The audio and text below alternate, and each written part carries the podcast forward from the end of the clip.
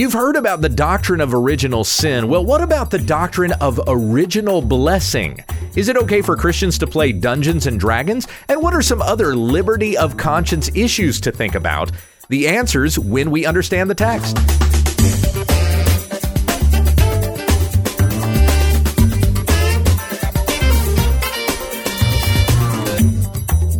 Many of the Bible stories and verses we think we know, we don't. When We Understand the Text is an online ministry dedicated to teaching the Word of God in context, promoting sound doctrine while exposing the faulty. Here's your teacher, Pastor Gabe. Thank you, Becky, and greetings, everybody. I'm flying solo this week, and that's partly because I was sick earlier in the week, and that's thrown everything off. There was a couple of days in there you didn't have any episodes of the podcast. I think Thursday's episode finally got uploaded on Friday night. Now here we are on Saturday and this is the Friday Q&A. it's on Friday that we like to respond to questions from the listeners and you can submit questions too when we understand the text at gmail.com. All this year, Becky being with me on the broadcast has been hit or miss because we don't have a studio at home anymore. And we are very touched to read emails from you that that have said we love hearing Becky on the program, and we hate that you don't have a studio at home anymore because it means that she can't be on as regularly. I, I, you know, sometimes we get to Thursday, it's time to record the Friday Q and A, and she's beat. She's done. She doesn't want to drive anywhere. We have to bring all the kids with us. It sure would be nice if we could go back to the system that we had before, where the kids go to bed, and then we can just go downstairs to my study and record the next day's broadcast. But of course, we can't do that because I don't have a studio at home. So we've appreciated the uh, the encouragement that you've given to us. You know, saying whatever we need to do. Is there something that we can do to help you have a studio at home? We think we have the money. We think that that everything that we need to build what we want to build and do it right. Uh, like up until this point, you've heard me say things like, "Hey, I'm going to build this in the garage or we're going to throw it in the shed in the back or something like that." And then it just turns out that just doesn't work. It's not practical. So uh, what what other ways can we go here and what can we do that's quick so we can get this done sooner rather than later? It's now been a full year since I've had a studio at home. 13 months actually to be exact. And uh, and, and it's it's hard. It's harder on me than it is on you guys. I'll tell you I'll tell you that straightforward. Uh, it's it's really tough. So we think we've got the money. It's just being able to find the person that can do the build and continue to pray for us. We'd really like to have a studio at home. We'd really like to be able to do that again. If I had a little more foresight on how hard this was going to be, I might have been a little pickier about the house that we chose.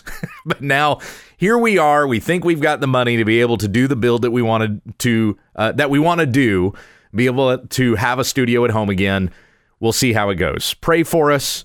Uh, thank you for everybody who's given us donations. Though we're not able to take those uh, tax free anymore, like we were able to do in Kansas, it's pretty much on an honor system. If you give money to us, it, you just have to take our word that we're going to apply it to doing something that's going to be ministry related. It's not it might buy us pizza. I'll just I'll say straight we might buy a pizza with it, but it still contributes to the ministry because we feed our kids pizza while we sit in here to uh, to do the podcast together. Anyway, if you would like to donate, if you're interested in giving to the ministry, uh, pretty much PayPal is the way that we're accepting those contributions, and you can go to wwutt.com I know that there are some people that have been hesitant to use PayPal because PayPal has changed some things around. I think that you know they're even uh, aren't they reporting how much money people make now or something like that. I can't remember what it was. It wasn't important enough for me to look into it apparently. But if you're all right with that, if you can use PayPal, Venmo, that was something else. Somebody told me to look into Venmo. I haven't done that yet either. Uh, but anyway, yeah, uh, website is where you can go click on the Give tab and it'll give you information on how you can contribute to when we understand the text. Some of you have just sent an email and said, Hey, I'd like to talk to you about giving money. And uh, and and I've had a good chat with some of you about how you can contribute to the ministry. I'd be willing to talk with you about that as well. So you can always send an email. How can I give to the ministry and and what is uh, what's a way that we can go here? Speaking of emails, let's get to it. This first one comes from Kevin. He says, Pastor Gabe, I heard a local pastor in his sermon series Blessing state that we should not think of original sin, but think more about original blessing. It seemed a little off base scripturally. I found a book called Original Blessing, and it seems he took most of his message from that book. Have you heard of this teaching? And could you direct me to a resource to help me understand it or the dangers of it? Thank you so much. Well, there's actually a few books called uh, Original Blessing. There's one by Danielle Shroyer that has, I have seen it pop up here and there. I've never read it. Uh, there's another one that's called, um, it's by Nadia Parson. It's called Back to Eden Living Under the Original Blessing. Those are the two big ones that come up on Amazon, anyway. The most popular under this title was a book by Matthew Fox that came out in the 80s, and it was called Original Blessing. Now, Matthew Fox is an Episcopal priest. I don't know if he's still doing stuff. I remember reading something about him years ago, but anyway, uh, he's he's an Episcopal preach. Well, his bio on Amazon says this: He's an internationally acclaimed spiritual theologian, Episcopal priest, and activist. He holds a doctorate, summa cum laude, in the history and theology of spirituality from the Institut Catholique de Paris and has devoted 45 years to developing and teaching the tradition of creation spirituality. I guess that means he's still around which is rooted in ancient Judeo Christian teaching, inclusive of today's science and world spiritual traditions, welcoming of the arts and artists, wisdom centered, prophetic, and committed to eco justice, social justice, and gender justice. Unquote. All right. So to to summarize it for you, Matthew Fox is a flaming liberal. That's all you need to know about this guy, and you know whatever theology is in the book Original Blessing is going to be wonky. I never did read Original Blessing. I just know that the guy at the time that I heard of him was very new age. Original Blessing is not a doctrine or it's not like a like a historic doctrine. We we could put it that way. This is definitely more on the new age side of things original sin is a historic doctrine. In fact, we would call it an essential doctrine. The doctrine of original sin, that term itself you won't find in the Bible. It's a term we use to describe a teaching or a doctrine that is in the Bible. And it's simply the very first sin that was committed. We call that the original sin. When Adam disobeyed God and ate from the tree that God told him not to eat from, the tree of knowledge of good and evil. And as a result of Adam and Eve's sin, the effects that's had upon the rest of the human race ever since, all of that is wrapped up in the doctrine of original sin. So we understand as Romans 3:23 says that all have sinned and fallen short of the glory of God because we're all descended from Adam. We all have a sin nature. As it also says in Romans 3, there is no one who does good, not even one. No one does righteous, no one seeks for God. And that is because all of us are born with a fallen nature. We're conceived in sin, as it says in Psalm 51, because we're descended in the line of Adam. The only person who was conceived without sin was Jesus Christ, because he was not conceived of the seed of Adam, he was conceived of the Holy Spirit, born of the Virgin Mary. So he was sinless from conception lived a perfect life because he was the only one who could do it, and died the death that we were supposed to die, taking the wrath of God upon himself when he died on the cross as an atoning sacrifice for sins. God received that sacrifice, raised him from the dead, conquering death itself, so that all who believe in Jesus will be born again. We're no longer under the headship of Adam, but we're born again under the headship of Christ, and then we are justified washed clean of our sins and given new life in Christ, the promise of eternal life with Him, having been redeemed, our sin debt paid for by the uh, the death that Christ died on the cross for us. I'm adding a little bit to this. I'm, you know, it's not necessarily all of that in the doctrine of original sin. It's simply understanding that all have sinned and fallen short of the glory of God. And really, the doctrine of original sin is not spelled out in Romans 3:23, but in Romans 5:12. Therefore, just as through one man sin entered the world, and death through sin, so death spread to all men because all sinned. So we understand that everyone is a sinner and no one is born innocent. And that is an essential doctrine to the Christian faith because we have to understand everyone needs a savior. There is no one who is born without sin and therefore doesn't need Christ. Everyone needs Jesus. And you cannot know what you need saved from unless uh, you cannot know that you need saved, rather, we can put it that way, unless you know that you have sinned. So, this is why the doctrine of original sin is such an essential doctrine of the Christian faith. Now, that doesn't mean for a person to be saved that you have to be able to give a definition of original sin. And until you've heard that term and you can spell it out, then, then you really don't know what it means to be a Christian. There are people that come to faith in Jesus Christ who have no idea what original sin is, but they know that they have sinned and they need a Savior. And that is, of course, wrapped up in uh, the doctrine of original sin. No one is innocent. No one gets out of this by their own merit.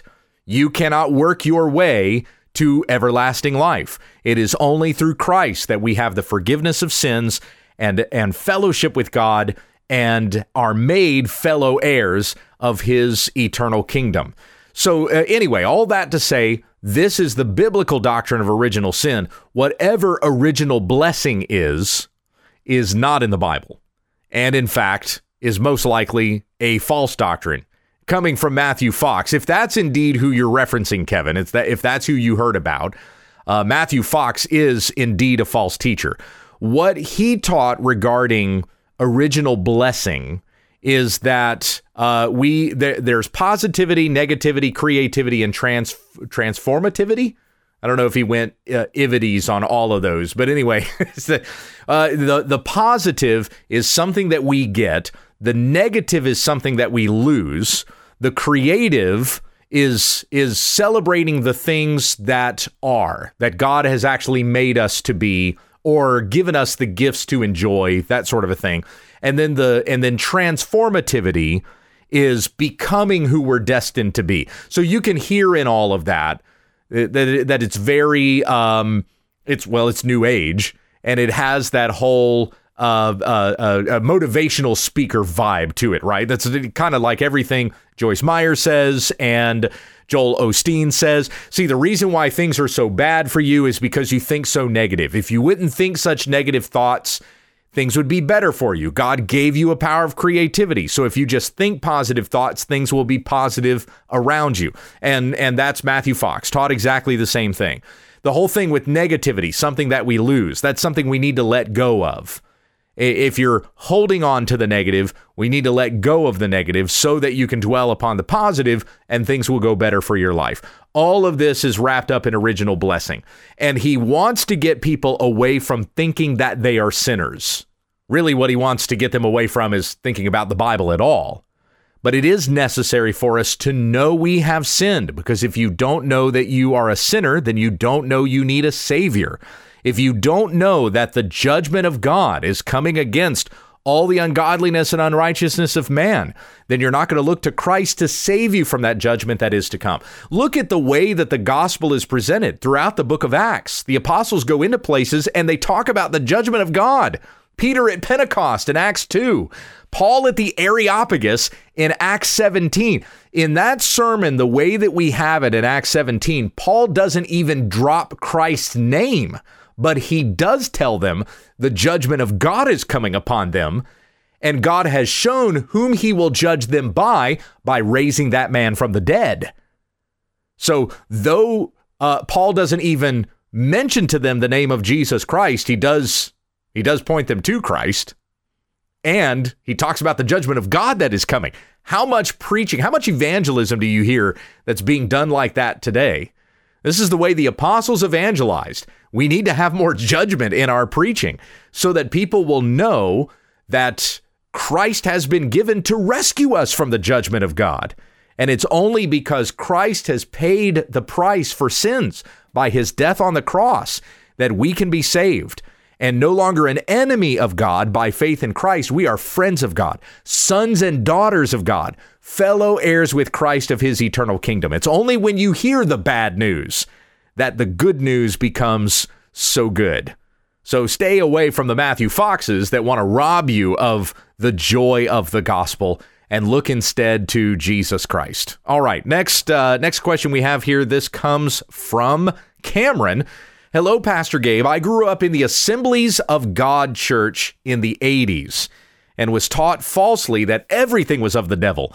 Movies, video games, rock music, dancing, cartoons like Teenage Mutant Ninja Turtles and He Man, Dungeons and Dragons, etc. Later, I realized that they were making law where there is no law. I now go to a church that teaches the Word of God rightly. With that, what are your views on Dungeons and Dragons? Is it a conscience issue or something to be avoided? I know that you don't have to play with magic in the game and just play it like an adventure. Uh, yeah, and that's that's what I would say like if you're playing Dungeons and Dragons like that, I don't know that you're doing anything that's wicked. Now, my parents kept me from Dungeons and Dragons when I was a kid. They told me that it was something satanic. But in defense of those parents who may have raised their kids like that in the 80s, Cameron, I was a child of the 80s like yourself. Uh, parents probably just didn't know. And so they were hearing it from somebody else that this was full of witchcraft, and that's what Dungeons and Dragons was. And so if that's if that's what Dungeons and Dragons exposed our kids to, if they became participants in witchcraft when they played with it, then parents were going to keep their kids from it. And I don't think parents were doing anything wrong with the information that was available to them. That's the right move, right? Parents want to protect their kids from things that are demonic and full of witchcraft. I, I, totally understand that. My parents kept me from it when I was a kid. It wasn't until I got older that I saw, well, you could play it like a game. It could be like a board game. It doesn't have to be that you're actually investing yourself in doing witchcraft and magic and getting carried away in role play or holding seances or casting spells. Like if you're doing that kind of a thing, then you probably are venturing into some godless territory. But if you're just playing it like a game, I don't see what the harm is in that. I've personally never played, but I have seen it played, and what I what I saw looked harmless to me. This next question comes from Philip in L.A. Doesn't say whether that's uh, Louisiana or Los Angeles. Hey, Pastor Gabe. I appreciate the comments that you made about gambling in the previous episode. I have an uncle who was addicted to online gambling. It turned out that he ended up losing over $50,000 before anyone noticed his addiction. Without mentioning people or other details, the family was devastated. The good news is that he appreciated that the family confronted him and he repented. He's made a full recovery, and though the family still has a long way to go to pay off those debts, my aunt and cousins remained by his side. Well, that's wonderful to hear. I hope when you mention repentance there, you mean that like he repented before God. He's been forgiven his sins and his family has forgiven him as well. That's great to hear a recovery story like that. As Becky and I had talked about last week, that that's not generally the uh, the outcome. Usually, a person that gets uh, committed to gambling or gets addicted to gambling, and all manner of wickedness follows with that, and families are left in ruins and devastated. So this is great to hear about an issue of somebody repenting of that and uh, and is working on paying off those debts. I know that's really hard, and it's kind of like every day you're paying off a debt, you're you're being reminded of the sin that you committed. But you have to accept the consequences of your sin, and you have to accept also the forgiveness that comes by faith in Jesus Christ. No amount of paying off your debts will forgive you of the sins that you previously committed. You have to receive forgiveness from Christ and then make amends where you're able to make amends. All right, so anyway, I interrupted there, but going on with Philip's email, a few more Christian liberty issues came to mind. If you don't mind me giving you a small list, what does the Bible have to say about number one, playing poker? You mentioned gambling, but what if somebody has a poker game in their home? Number two, playing video games. Number three, reading comic books. Four, multi level marketing. Five, Dungeons and Dragons. I answered that one already. Six, running for public office. Seven, listening to popular music. Eight, reading Stephen King novels. Nine, eating at expensive restaurants. And 10, becoming a soldier or police officer. Those are some uh, really good ones there, Philip. I appreciate that. Okay, so let's go back to number one. Yeah, last week we talked about gambling, and I didn't mention playing poker at home. To tell you the truth, I don't have uh, Becky with me here to verify this is true, but but what I'm about to share with you is indeed true we had recorded that segment twice. And the first time that we recorded it, I did talk about playing poker at home and saying that, you know, that can be completely harmless. But then I deleted it. And the reason why we took that section out was because I was afraid that I might actually be giving somebody permission to gamble and then causing them to stumble. But I think that I can frame this in such a way that you understand where I'm coming from. So if a bunch of guys want to get together and you want to play poker, and even if you want to have, you know, like a $20 buy in or something like that, and whoever wins the poker night wins the pot you know. It was it was basically you paid $20 for fun together with the guys that night and you were all able to keep one another accountable. You weren't in a sleazy joint like a like a casino is. I see that as being innocent fun you know, it's like game night, like playing board games, but you're throwing money into it to kind of increase the risk, right?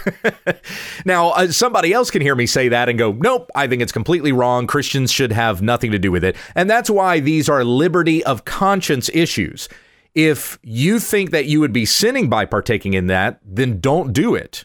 And don't try to convince anybody else to do it, because then you would even be convinced in your conscience that they're sinning.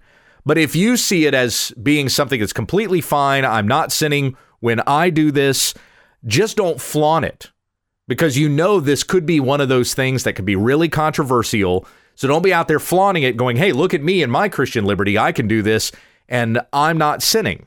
Because remember, as Paul says in 1 Corinthians chapter 8, if food causes my brother to stumble, I will never eat meat again, ever, so that I will not cause my brother to stumble. So if partaking in this is going to cause a brother or sister in Christ to sin, then don't do it. Don't even do it at all. Not just don't flaunt it, don't do it. And uh, you're going to have to wrestle with those things. You're going to have to consider those matters, doing it with a heart of charity, with a heart of love, not out of self righteousness, not out of arrogance, but out of consideration and compassion for one another. Because, first and foremost, as Christians, what is our responsibility? It is to love God and to love one another. On these two commands hinge all the law and the prophets, right? As it says in Ecclesiastes 12 13, fear God and keep his commandments, because this is the end of the matter for all mankind. This is the whole duty of man. All right, continuing on with some of these that Philip has on his list here. Number two, playing video games. I play video games, my kids play games, I play video games with my kids. But like with anything else, it's to be enjoyed in moderation. You can get addicted even to playing video games. And what sort of redeeming value is there in that? Like what have you gained? What what has been contributed to your eternity because you beat this boss for the umpteenth time or something like that? It's like with anything else. Just be wise with your time don't let it be so consuming of you that you have now basically become lazy because you do nothing but sit around and play video games. You know, video games and board games are arbitrarily the same thing. It's just that one is more interactive on a table and the other is on a video screen. But uh, yeah, yeah, be wise in the way that you use your time, not filling your time up just with entertainment things, but you're still a diligent worker and uh, and especially growing your family in an understanding of God's word, raising your children in the discipline and the instruction of the Lord, teaching them how to be wise with their time uh, and and uh, the gifts that God has given to them as well. Number three, reading comic books. I've enjoyed reading comic books. In fact, I've collected comic books. I thought at one time my investment in comic books was going to pay off one day. It really didn't. I think I would have gained more putting that money in a savings account and uh, and letting that accumulate interest. I thought that's what I would get from collecting comic books, but no, it really didn't. So yeah, again, another one of those things to be done in moderation, like reading any book or novel, I suppose. Now, there are, of course, some comic books that are completely inappropriate. I had some books when my son started getting old enough that he wanted to pull out some of dad's old comic books and read them. And I looked at him first and I was like, man, no, I really don't. it's just the way women tend to get drawn in those books sometimes. So I got rid of those books. Uh, anyway, yeah, being careful with uh, with what you subject yourself to, because even though you're talking about an illustration on a page, there's a way that those artists tend to objectify women and the form of the female body. Yeah, I don't know if uh, when you mentioned these things, Philip, if you wanted me to go into that kind of detail. that's just that's just what comes to mind. What we as Christians need to think about, what we need to consider before we invest ourselves, our time and our money into things like this. Number four, multi level marketing. That's a really good one there. So you're talking things like Amway, Herbalife, Avon, Mary Kay, um, Advocare. I had somebody at my church years ago that did Advocare, and he was really annoying about it. Uh, I also served at a church where they forbid anyone from serving in ministry if they were into multi-level marketing. I, th- I, think it was like hired on staff, so you could still volunteer in the nursery, in other words, but you couldn't be hired on staff. You couldn't be part of the church staff and also be in multi-level marketing, which was probably a wise move. Uh, but anyway, you know, stuff like Scentsy and even Pampered Chef, all of that goes into multi-level marketing. And that's if that's what you want to do, like you want to try to earn a little personal money, you want to make it like a like a personal job I don't see that there's anything wrong with that. I know that sometimes the multi level marketing stuff can get into pyramid schemes where you kind of have the promise of goods, but no goods are delivered. And then that, of course, would be wicked. You're just kind of conning people out of your money. But multi level marketing itself, it just depends on the kind of time and money that you want to give to that and handling those things wisely so you're not investing yourself in something you're losing on. You never gain anything back from it. So you need to be smart with the way that you uh, invest yourself in some of that. In and of itself, though, I don't see that multi level marketing is sinful. We might call a lot of it annoying, but, but maybe not maybe not sinful for you to partake in that and be selling those goods to others. Number five, Dungeons and Dragons. Okay, again, I mentioned that one already. Number six, running for public office. Yes, you can be a Christian and run for public office and get into politics, but you have to be you have to be careful there as with any secular job. I'm sure it's a little bit harder in politics than it would be, you know, working at a car dealership or uh, or having a house cleaning service or something like that. Uh, but uh, but making sure that in anything and all that you do, it is unto God's glory, and you think about your actions and your words that are honoring of the Lord and encouraging of other people as well. Number seven, listening to popular music. I don't think there's anything inherently wrong with listening to music that, like, for example, is secular. It's not immediately Christian music. There's some Christian music I don't think you should be listening to. Uh, anyway, but you, you know what I mean. It's it doesn't have anything that is exalting of God. It's not praising God for anything. Is that music okay for us to listen to? I don't think there's anything inherently sinful about that. Although there is stuff out there, and in the vast majority of popular music, like the stuff that's on the uh, the top 40 list, for example, that Christians should not be listening to, paying for letting in their ears, meditating on, and especially singing along with. Uh, but uh, again, that, that's a case by case basis sort of a thing. So, just in general, listening to popular music is not sinful, but what kind of music are we talking about? Eight, reading Stephen King novels. Now, that gets a lot more specific. You know, Stephen King, you might just think of as being a horror novelist. Doesn't the guy just write scary stories? I used to read Stephen King novels, especially when I was in high school, and he writes some very smutty stuff. I mean, stuff that you would you would say would be um, like on the level of what's called mommy porn, the whole fantasy novel sort of a thing. King writes scenarios like that into his books. Should a Christian be involved in reading things like that? And that's just even setting aside that a lot of his books deal with the occult and things like that. So, uh, yeah, I mean, uh, probably not good entertainment for a Christian, right? Consider once again something Becky and I mentioned last week the Philippians 4 8 principle. Finally, brothers, whatever is true, whatever is dignified, whatever is right, whatever is pure, whatever is lovely, whatever is commendable, if there is any excellence, and if anything worthy of praise, consider these things. And again, it's not about, well, I enjoy this, so therefore it must be lovely. Therefore, it must be pure. No, it's what God says is true. What God has said is dignified, right, pure, lovely, commendable, excellent. What God says is worthy of praise. So we understand what Scripture says, we apply it to even those things that we might enjoy as entertainment. Is God being glorified in this? How am I able to be sanctified through this? You know, it's an, another way to consider it.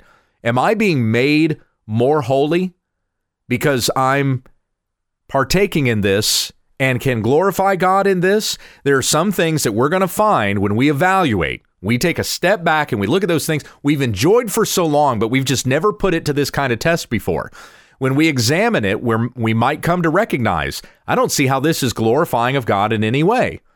And if that's what we see about the thing that we've enjoyed for so long, we have to cut it out. God is not being glorified in this. It I'm not being sanctified in this in any way. And so what good is it for me in my life? I only want to commit myself to those things that I know God is receiving glory for that my brothers and sisters in the Lord, we can build each other up in this, and that I myself am being sanctified through this. So just, you know, things to think about. Again, a lot of this could be left up to a difference of opinion, but it's good for us as Christians to weigh and measure these things according to what God has said is right and good. And if in wisdom we see what's a matter of opinion, versus what scripture strictly prohibits, right? God allows this, he says no to this. Those things that are left up to matters of opinion, we know not to quarrel over those opinions, as Romans 14:1 says. Number 9, eating at expensive restaurants. That one now we're getting into a little bit more subjective territory. So, what's an expensive restaurant? Paying more than $100 for a meal? let me I'll just share my own personal opinion on this. I can be perfectly satisfied with a pizza that's 15 bucks or less. I've eaten cheaper pizza than that. And it's really really good. My whole family is fed. I'm good. I you could not have given me a $100 meal that would have satisfied me as much as that $15 pizza I just ate. So I'm I'm a cheap date and I'm good with cheap food. I don't have to eat at expensive restaurants. So I don't see the value in going out and paying a whole bunch of money for food when I can I can eat a lot more cheaply. And so that gives me more money to invest in other things that my family and I can enjoy something else or to be able to uh, uh, to give to my church or invest in some sort of ministry related thing or build a studio that I can have in my house and I don't always have to come down to the church to record. you know, something like that. That's just kind of my personal take on eating at expensive restaurants. I just don't see why. Like why do we why do we need to eat expensive food? And now having said that, I've been treated to some really nice restaurants and uh, if you are so inclined to take me to a nice place, don't think that I would refuse because because of this answer that I just gave. Just on a personal level, I'm not looking for the most expensive place to eat, nor do I feel in my spirit like I'm missing out on something because I don't make a lot of money to go eat at really nice places. Finally, number 10, becoming a soldier or a police officer. I'm asked about this fairly often, but there's nothing inherently sinful about becoming a soldier or a police officer. In fact, uh, one of the the examples that I often go to is in the beginning of the Gospel of Luke when John the Baptist has some soldiers that come to him and they say Luke 3:14 some soldiers were questioning John the Baptist saying what should we do and John said to them do not take money from anyone by force or extort anyone and be content with your wages Did John say to those soldiers, well, first you need to stop being a soldier? No. He said, don't use the authority that you have to act crookedly, to take advantage of others. Be content with your wages. Appreciate that as a soldier or a police officer, you're making a paycheck and be content with that so that you don't extort other people for more money. You know, even um, in Matthew chapter eight, where Jesus is uh, is talking to the centurion, or the centurion comes to Jesus and asks Jesus to heal his servant. Jesus doesn't tell the centurion, "Hey, first stop being a centurion. You're living in sin, and then I'll heal your servant." No, he heals the servant, and even says of the centurion's faith, no, nowhere else in Israel have I seen faith of this kind. He marvels at the faith that the, that the centurion has, that Jesus can just speak a word and his servant will be healed by his authority. So uh, there's a couple of examples, anyway, that I've used before regarding whether or not a Christian can be a soldier or a police officer. There's nothing inherently sinful about those careers, about those occupations. All right, let me uh, do one last one here. Uh, skip to the end. I have a couple of other emails. Maybe I'll save that for another time when Becky's with me. This comes from John and Shelly.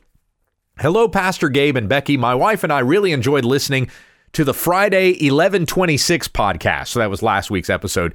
We both really got intrigued and tickled listening to you tell the story about labor pains when Becky was pregnant. You know, my uh, my sympathy pains is what it was. I would like to share with you our own little ordeal. I married my beautiful Shelley on October 1st, 1988. Our initial plan was to wait a year or two before having children, but we know how God's sovereignty overrides our plans. LOL. In 1989, during my second tour in the Navy, I started having sharp pains in my lower abdomen. These got so intense that my wife and I went to the Navy hospital's emergency room. They ran several different tests on me and even gave me an IV uh, Vicodin for the pain, but I would literally wake up out of a dead sleep when the pain would hit me. At one point, the night doctor on duty, a Navy commander, equivalent to an Army lieutenant colonel, was ready to have me admitted in order to run further tests. I mentioned to them that my wife was sitting out in the waiting room and was probably very uncomfortable in those chairs, so they sent an orderly to go bring her back to the treatment room. When my beautiful eight month pregnant Shelley walked into the room, the doctor took one look at her, turned to me, and said, Petty officer, you are having sympathy labor pains. And then told the night staff to prescribe me something for nausea and sent us home. that was our first child, now 32 year old son. We also have a 29 year old daughter and a 27 year old son. I never experienced sympathy pains again, but to this day, I remember that episode. God bless you and your family. I pray you had a great Thanksgiving and we wish you all a Merry Christmas and a Happy New Year. Keep up the great work. We love it. Thank you so much for sending that email, John, and God bless you and Shelly. If you have other emails you would like to send, uh, maybe sympathy pain stories you would like to share, you can send them to when we understand the text at gmail.com. We give you our best from the Hughes family to you. God bless you this holiday season, and God willing, we'll be back on the broadcast with you next week. Monday, Tuesday, and Wednesday, we continue our study through 1 Corinthians, still in chapter 11, Proverbs 22 on Thursday next week, and uh, hopefully I'll have Becky with me for the next Q&A. Heavenly Father, thank you for this time together. Thank you for the gift of joy, of laughter, sharing stories with one another. Most especially, we thank you for the story of Jesus Christ. Having been told in the scriptures of the Son of God that was sent to the world to save sinners, Romans 5 8, God demonstrates his love for us, and that while we were yet sinners, Christ died for us. As we remember that story again around Christmas time, the Son of God who put on flesh and dwelt with us, who lived a perfect life, who died on the cross for us, who rose again from the grave, has ascended into heaven and is seated at the right hand of God. May this be a story that we share with others, that they may turn from their sin to put faith in the Lord Jesus Christ, the way, the truth, and the life, and so be saved. It is in the name of Jesus that we pray. Amen. This is When We Understand the Text with Pastor Gabe Hughes. There are lots of great Bible teaching programs on the web, and we thank you for selecting ours. But this is no replacement for regular fellowship with a church family. Find a good, gospel teaching, Christ centered church to worship with this weekend and join us again Monday for more Bible study when we understand the text.